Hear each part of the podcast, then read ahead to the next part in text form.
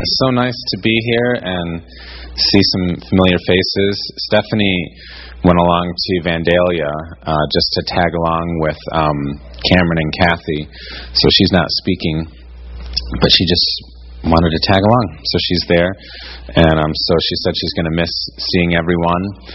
Um, but my kids are here, so some of you will remember them. Sam is now growing a the pre mustache. He just turned 11, and um, he's wearing the same size shoes as me, and um, but he's not quite as tall as me yet. Um, but yeah, um, so Cameron had asked if I would talk about service and serving, and and so I'm going to do that. But before I do, just maybe a quick update about what's going on in South Carolina because, like uh, Sarah said, we did plant a church down there. We moved down almost six years ago, and the church has been going for, for just over five years, and things are really going well. And as you probably know, uh, we are working on planting New Day in London, England, right now. Um, with Mike and Lucy Nunn. They're already doing monthly meetings and they have a small leadership team gathering and then kind of like Cameron here, our our mind and our heart is on what else can we do? You know, how can we multiply and how can we um, just be faithful with what God has given us? And uh, and so we're always looking at that. We're looking at planting churches in other places, and and um, and for me that's really exciting. There are a lot of churches in the world today, but not all of those churches are reaching the next generation, and not all of those churches are multiplying. And um, and so someone needs to do it. The church needs to continually be growing and moving to reach and capture um, what God is doing next and the generations that are up and coming. And I love this. We had this guy uh, Clint, and he was a professor in the Navy. He was teaching nuclear physics at the local naval base to the guys who drive the nuclear submarines. And then after so many years, he got restationed. And so months ago, he moved away. And he called me on the 4th of July just to catch up. And we were talking, and, and he said, You know, I really miss New Day Community Church. And I said, "Oh, well, we miss you too." And he said, "No, I mean, I've been to eight churches and just as I've moved around, getting training, and and and and I just none of them seem to be what I'm what I I'm looking for anymore." And and he said, and so he's this smart guy, and so he said, so I asked the question, well, why is that, or what is it about these eight churches and what is it about New Day Church? And um, and he said, and this is what I came up with. He said I feel like at those eight churches that their emphasis is on living well and living a good life. And he said, but at New Day, I feel like the emphasis is on knowing God and on what are the works of Jesus. And he said, now I don't feel that I could go back to just trying to live life well, but I need to know God and I need to have the works of Jesus in my life. And I said, Well, that's really cool. Thank you. I said, I'm going to write that down and, and send it to everyone in the church. And he said, Actually, I want to write the letter. Can, can I do that? And I said, Yeah, if you write the letter, that'd be even better.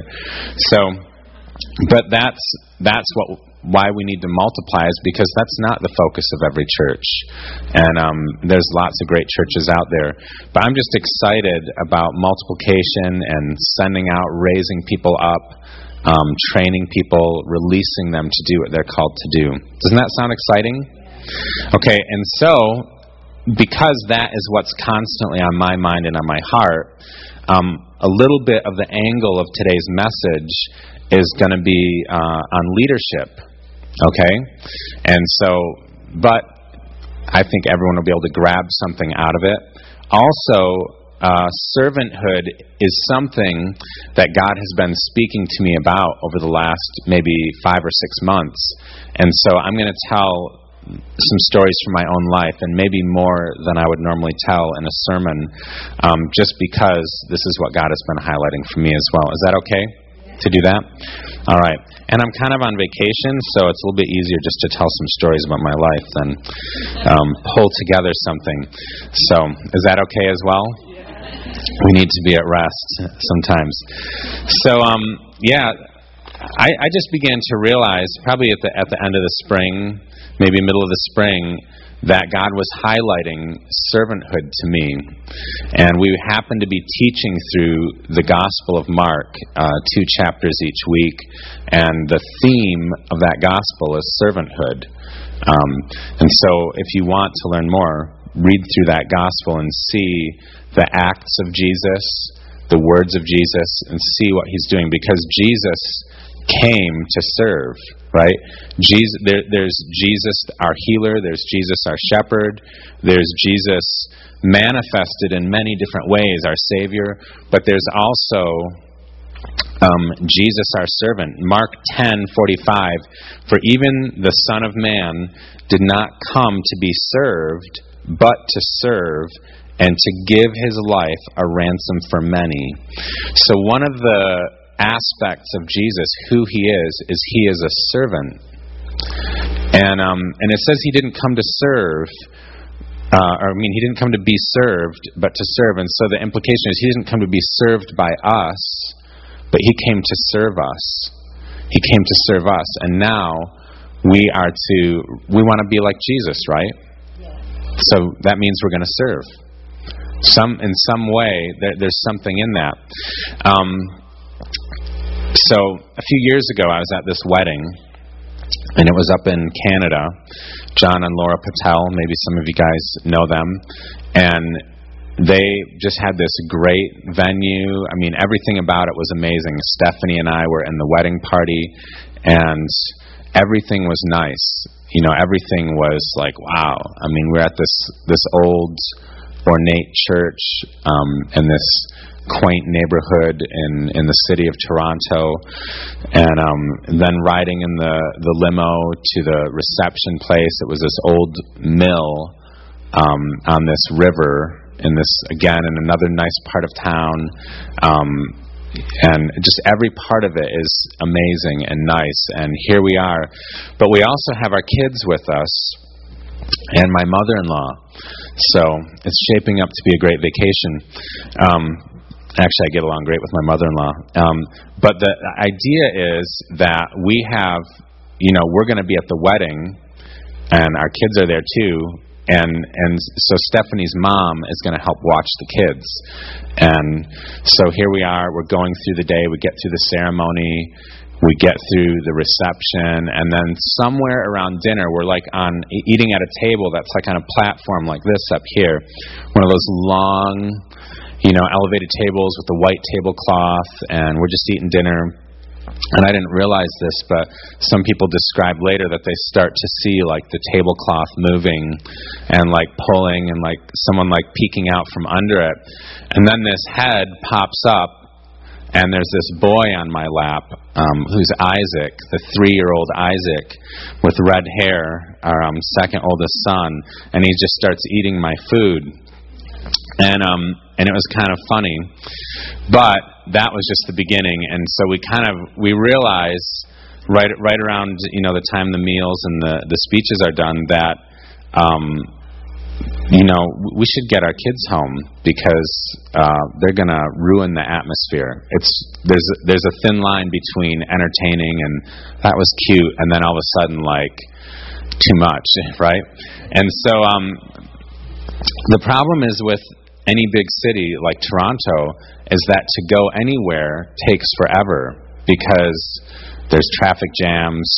I mean, everything is sprawling, you know. And so it's like if we, one of us leaves now to take your mom and the kids back to our hotel, then by the time we get back, everything will be finished. You know, so one of us is going to miss out on the entire rest of the reception right? And and it's like, well, this is amazing. Here's all these friends, all these people we love. It's nice, and so none of us, neither one of us, really wants to do that, right? And um, and then our friend, uh, who's from North Carolina, just walks up to us, and we barely start discussing it. We barely start saying, okay, we, we're going to need to do something. And he says, well, just give me your keys, and I'll drive your family to the hotel for you. And I'm and I'm thinking, why would why would he do that? Because he's he got married uh, the same time we did. They had young children as well, but their kids were at home with the grandparents. And so here he is with his wife on this trip to Canada. And it's like, you know, when you're when you're newly married and have kids, you don't get many of those, do you? Right? And so this is ama- this is even more amazing for them. And I'm like, why would he give that up? That doesn't make any sense to me. Why would he give up? I don't think I would do that. I think I would, you know, at that point in life, I think I would have been like, like, wow, bummer, man. Like, see ya. Like, you know, like we've got stuff to do. And um, but he did. He took them and he got back as soon as we were ready to leave, and um, everyone was leaving. He arrived back just cheerful and happy, and and then years later, I asked him about it, and um, and I also noticed that he was always he was always accommodating other people. And so I asked him, like, why did you do that? You know, like what what motivated you to do that? And he and he pointed to this scripture, Mark ten forty five as his life scripture. And he said, My whole life I want to exemplify the type of servanthood that Christ did. I, I feel called to serve and to be a servant. And so everything in his life is based on looking for an opportunity to serve someone else. Can you imagine that? Can you imagine living that way? And uh, and we we're still friends with them. We just stayed with them uh, at the beginning of last week on the way up. It's the same thing. He's still that is still his focus. That is still his goal, and he's only growing in that more and more. And so, for me, when God said started to speak to me about servanthood, I thought of Brad, and I said, "Okay, he is my example of what God is talking about." Right? Paul said, Follow me as I follow Christ. And sometimes when God is calling you to grow, you need a living example to look at, to give you an idea of what that means. It's not just ideas and theories and, well, what would that look like? But someone out there is probably doing already what God is calling you to grow into and you can look at that person as an example and see. So I, I, I was like, okay, so Brad is my example. But in those days, I looked at what he did, and to me, that looked like death. It's like, okay, he's giving up this amazing weekend, you know, not the whole weekend, this evening, the most important part of this amazing weekend. He's giving that up to go drive kids and a mom around in a minivan. Like that is that looks like death. But then I realized it is death. It is death, right? Jesus said in John 12, Most assuredly I say to you, unless a grain of wheat falls into the ground and dies, it remains alone.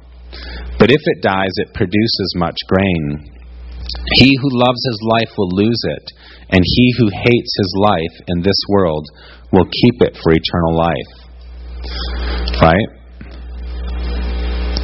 And so it is death, but it's the kind of death that actually brings life. Right? He who tries to, he who loves his life will lose it. I mean, he, sometimes when we're trying to protect what's precious, we actually lose something. And at the right time when we lay down our life, we actually gain more life. We actually release more life. Greater love has no one than this, than to lay down one's life for his friends. And so, at that time, I didn't have any taste for that type of action. I mean, obviously, I'm serving, volunteering in the church, trying to serve people around me, learning what it means to be married. You know, I've had other people do great acts of service for me. This isn't the first time, but there's something about this guy's life that's challenging to me. And um and what he did, it's like and when I'd watch him and watch the way he lives, it's like that I don't really have a taste for that, you know? But there's life in it. Okay. In leadership, um, we're working on planting this church in London, England, and um, Mike and Lucy are the pastors. And so, um, what does that look like for us to be their leaders? Well, we commit to talk to them on Skype once a week. And that's kind of a costly thing because our schedule's normally full. We do it on a Sunday afternoon. So maybe we've had church, we've had someone over for lunch, maybe we even are meeting with someone later that evening, and then sandwiched in the middle, we're on the computer talking, completely exhausted, just saying, okay, what can we do to give these guys something? Um, it came time. Uh, where it felt like they really should come over and visit us. We should really connect face to face. They're about to start their monthly meetings. And so our church uh, sowed money into them so that they could fly over. And when they arrived, we gave them our bedroom because they have two small kids and our spare room is really small. And it's like, let's just give them the big room. We gave them one of our cars. We bought them a computer. You know, everything is about them. They got sick. Everyone in our house got the norovirus. Did anyone get that? That is not fun. I mean, people throwing up everywhere. And um, nothing about this is easy or suits us, right?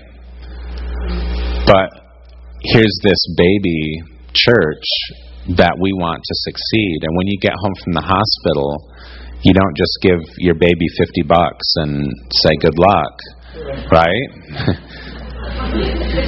I mean, who serves? Like in, in if you look at the model of leadership in the households, right? The parents are the the leaders. But who serves? Who's the one that changes the diaper? The baby doesn't change diapers, right? They provide diapers for you to change. It's their gift to you. And so in leadership, we see that there's there's serving, and um, and as God was speaking to me about this and challenging me, and I started to look around in my life at places where I would say, you know what, that's enough. This is where I stop. Have you ever read the Boundaries book?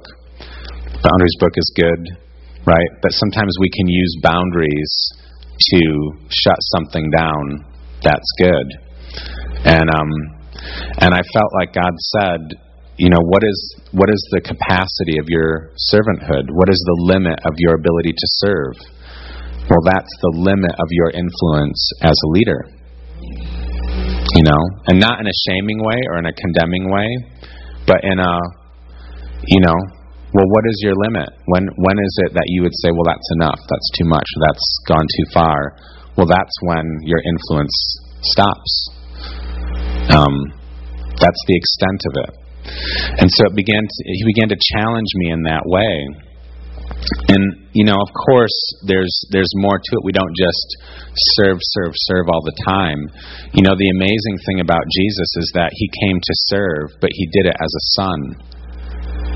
You know, he he said, "I only do what my what I see my father doing." He didn't say, "I only do I only do what I see my master doing." These words aren't mine, but I only speak what my master says. That's not the the source of his service wasn't to look to a master. He came as a son who had a place, who had full acceptance in his father's love. And because he was fully loved and fully accepted, he laid down everything to serve us. Right? And so we get to serve in that same way. And sometimes Jesus went off to the hills to be with God. Right? And he didn't solve every problem that was in front of him, did he? Otherwise, we probably wouldn't be sitting here right now, would we? you know? He kind of left some things undone. He left some problems unsolved he only did what he saw the Father do. He only picked up the burdens and served in the way that he saw the Father leading him. Right? So we can't just take this idea of servanthood and say, well, this will be my new paradigm. I will serve every single need until I drop. You know, I'll take on every burden. Everyone's problem will be my problem. That doesn't really work, does it? Right? We need discernment. We need to be walking with the Father and living with Him Okay, so here is my final story, and um, we've got these four kids. This past year, they were all in elementary school, and that's kind of intense. And elementary school is a lot different than when I was a kid. My memory of elementary school was you kind of walked there, you turned up, you listened to a bunch of stuff, you tried to do a bunch of stuff, and then you went home and um and forgot about it. And um I don't know when I actually first started to do homework. I think it might have been in middle school or high school, but I'm not saying that's the right way to do it. but that's my memory of it. So when your kids come home from kindergarten and they have an hour worth of homework, it's kind of shocking. It's like, what is this? You know, like, you know, don't worry about it. So with with the first one with Sam, we did all that homework. He was the only one in school, and it was like at least an hour every night. He had to read a book every night. You know, when um, Isaac got to kindergarten, maybe it was Lily, they did a, a parent teacher meeting with all of the students and teacher and parents and not the students, the teachers and parents towards the end of the year, and they did a slideshow of what your children should be able to do at the end of the year, and it was basically write whole sentences with correct punctuation, spelling, and everything.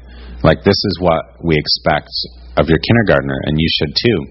And I'm just thinking, like, I, I thought it was like ABCs, red, you know, yellow, square, circle. Like that's what I learned in kindergarten. So we're not always pushing the envelope with edu- education in our house. We're kind of a little bit more laid back. But um, it became clear that one of my kids was a little bit behind in reading, and we just kind of let it go and let it go. And we thought, okay, well, I guess the school isn't going to teach them to read, so we will have to teach them to read. And I thought, I think out of the Stephanie or myself, I am the more patient one, like in things that require patience. She just wants things done now, and uh, you know, my demeanor is more patient, slow. So I thought, you know, I am the one who's going to do this. So I I say, hey, look, next week we're going to start to learn to read, and it's going to be painful and it will make you angry, and you'll want to give up, and it'll be the hardest thing, but we're going to do it anyway. And they'd just be like, yeah, okay, whatever. And I would say that every night, that's what we're going to do next week. And then we got to next week, and that's exactly what it was. It was painful. It was horrible. It was angry, and we just did it. And so for two hours every night, we would read a level one little tiny paperback book. And um, because this particular child, not that they weren't smart, but that they had no time or patience for this sort of thing. So it's like, oh, come on, come on, look, here we go, look back. Okay, what is the first word? Okay, what is the first letter? No, come back. Come in the room. Come back. Okay, here we go. All right. What is the what is the second letter? Okay, what does it sound like? Okay, no. Okay, no, what remember what does the first letter sound like? Okay, and what is the Okay, what is No, that's not. No. And on the inside that was really challenging because I already know how to read. Right? I already know every word in the book and I could probably read it in 15 or 20 seconds from front to back. And to slow down to that pace and labor over each little detail like that and stretch it out for two hours, um, mingled with like outbursts of anger, book throwing, um, all sorts. And the thing that really kept it on track is I said, I'll, I'll give you a nickel for every word you read. And so I had a pile of nickels, and I would drop one in a cup. So they would hear that sound dropping, and so I think they earned about fifty or sixty dollars that week. Um, but it was really hard for both of us. It was really hard for both of us, and um, but and I didn't do any other homework. They have all this homework, and I just said we're not doing any homework, and um, and I wrote a note to the teacher, and then after a week, she wrote a note and said, "What have you done? Like this is amazing." You know, she's really picking it up, and so uh, the second week comes, and we move on to chapter books. Because I'm like, you know what? They're ready for a chapter book now. It's just going to take a little bit of time, but they're ready for that. So now we're reading Magic Treehouse chapter book, and um, and it's the same thing. It's just hours of reading, not to get through the whole book, but we're just going to read for hours and exercise this gift. Um, but at this point, Stephanie was actually here in Michigan at the at the women's retreat. And so I had all the kids, and we would do the reading in the evening after school. And the kids, our kids, you know, most people's kids are probably nice and quiet, but ours are like they, they're quiet here and there in little pockets, but they just get wild. They get crazy. They want to do something fun, and um, and so all the kids are just blowing up and I'm trying to sit here with one of them and read. Like, here it is. Okay, no, no. Look at the first letter. No, you know this word. You re- you read this word a hundred times yesterday. Like, it's the same word. Remember what is that? Like, oh, you know, like just trying to gentle voice. Because I know if I use um, any kind of intensity, it's over, right? And um, and so all of that stuff I have to hide on the inside of me and try to put this really nice voice on it. But at this point, I'm just about to lose it. And I'm like, now it's time to be angry. There is a time to be angry. Now is the time for dad to get mad and be angry and tell him what it's like. And um, and I just paused for a second, and I said, Lord, um, what do you want to say? And he said, um, he said, Don't grow weary of serving your kids. And I was like, Oh, I never thought of this as serving. I just thought of it as like, we need to get this done.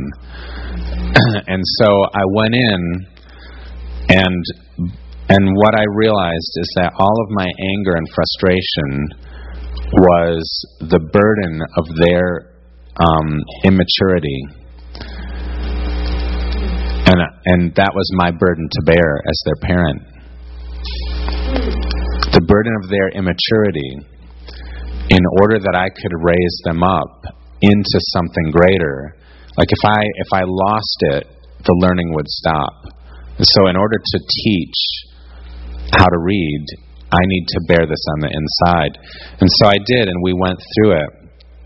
And um, and I just had this whole thing of we need to bear with one another's weaknesses. You know, we need to bear with one another's weaknesses. And a lot of times when we get angry and frustrated with someone else, and when we use anger, I, I don't think we're doing it the right way. There is a right place for anger, but I, I think a lot of times what we're saying is, could you take your burden away from me because I will not carry it? I will not carry your burden. And so, I don't know why this feels emotional, but here's my children, and I'm looking at, I just want peace. I just want everything to already be at a place where I can enjoy it.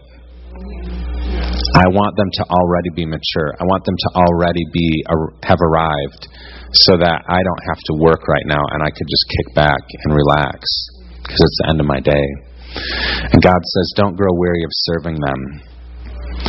And that word, when, um, when the Bible says to bear with one another's weaknesses, um, that word bear with means to hold up against. And we need to hold ourselves up against the burden of other people or the immaturity and carry it. You know, how did Jesus bear with us? He said, How long will I bear with you? He, he, he became an absolute embarrassment for us when he died on the cross. And sometimes, rather than serving someone by sticking with them, when they when they're acting like an embarrassment, we just want to run away and hide and say, "They're not with me." But he he became an embarrassment. for us. That's how He served us. Right? So I think I've gone over the time here. But as we serve and as we're signing up back there, it's not just showing up and doing it, but we have the opportunity to manifest Jesus the servant and to do things in a manner that reveal the living God and give life to other people. As we lay down our lives in that manner, we have the opportunity to release life to others and to create life and to uh, manifest Jesus, the presence of Jesus as a servant. Isn't that amazing? All right, let's stand up and pray. Sorry, guys. I actually I I thought I had till 10 2, but I realized 40 after is 22. So, until about a minute ago. Well, Father God, we love you and um, we want to serve you. God, we want to. We want to press into a deeper place, God. There's just more to it. We've all served. We've all been served. We've seen it, but there's just more. There's more to it than we've tasted and seen. And we want to press in and find what gives life and what releases life.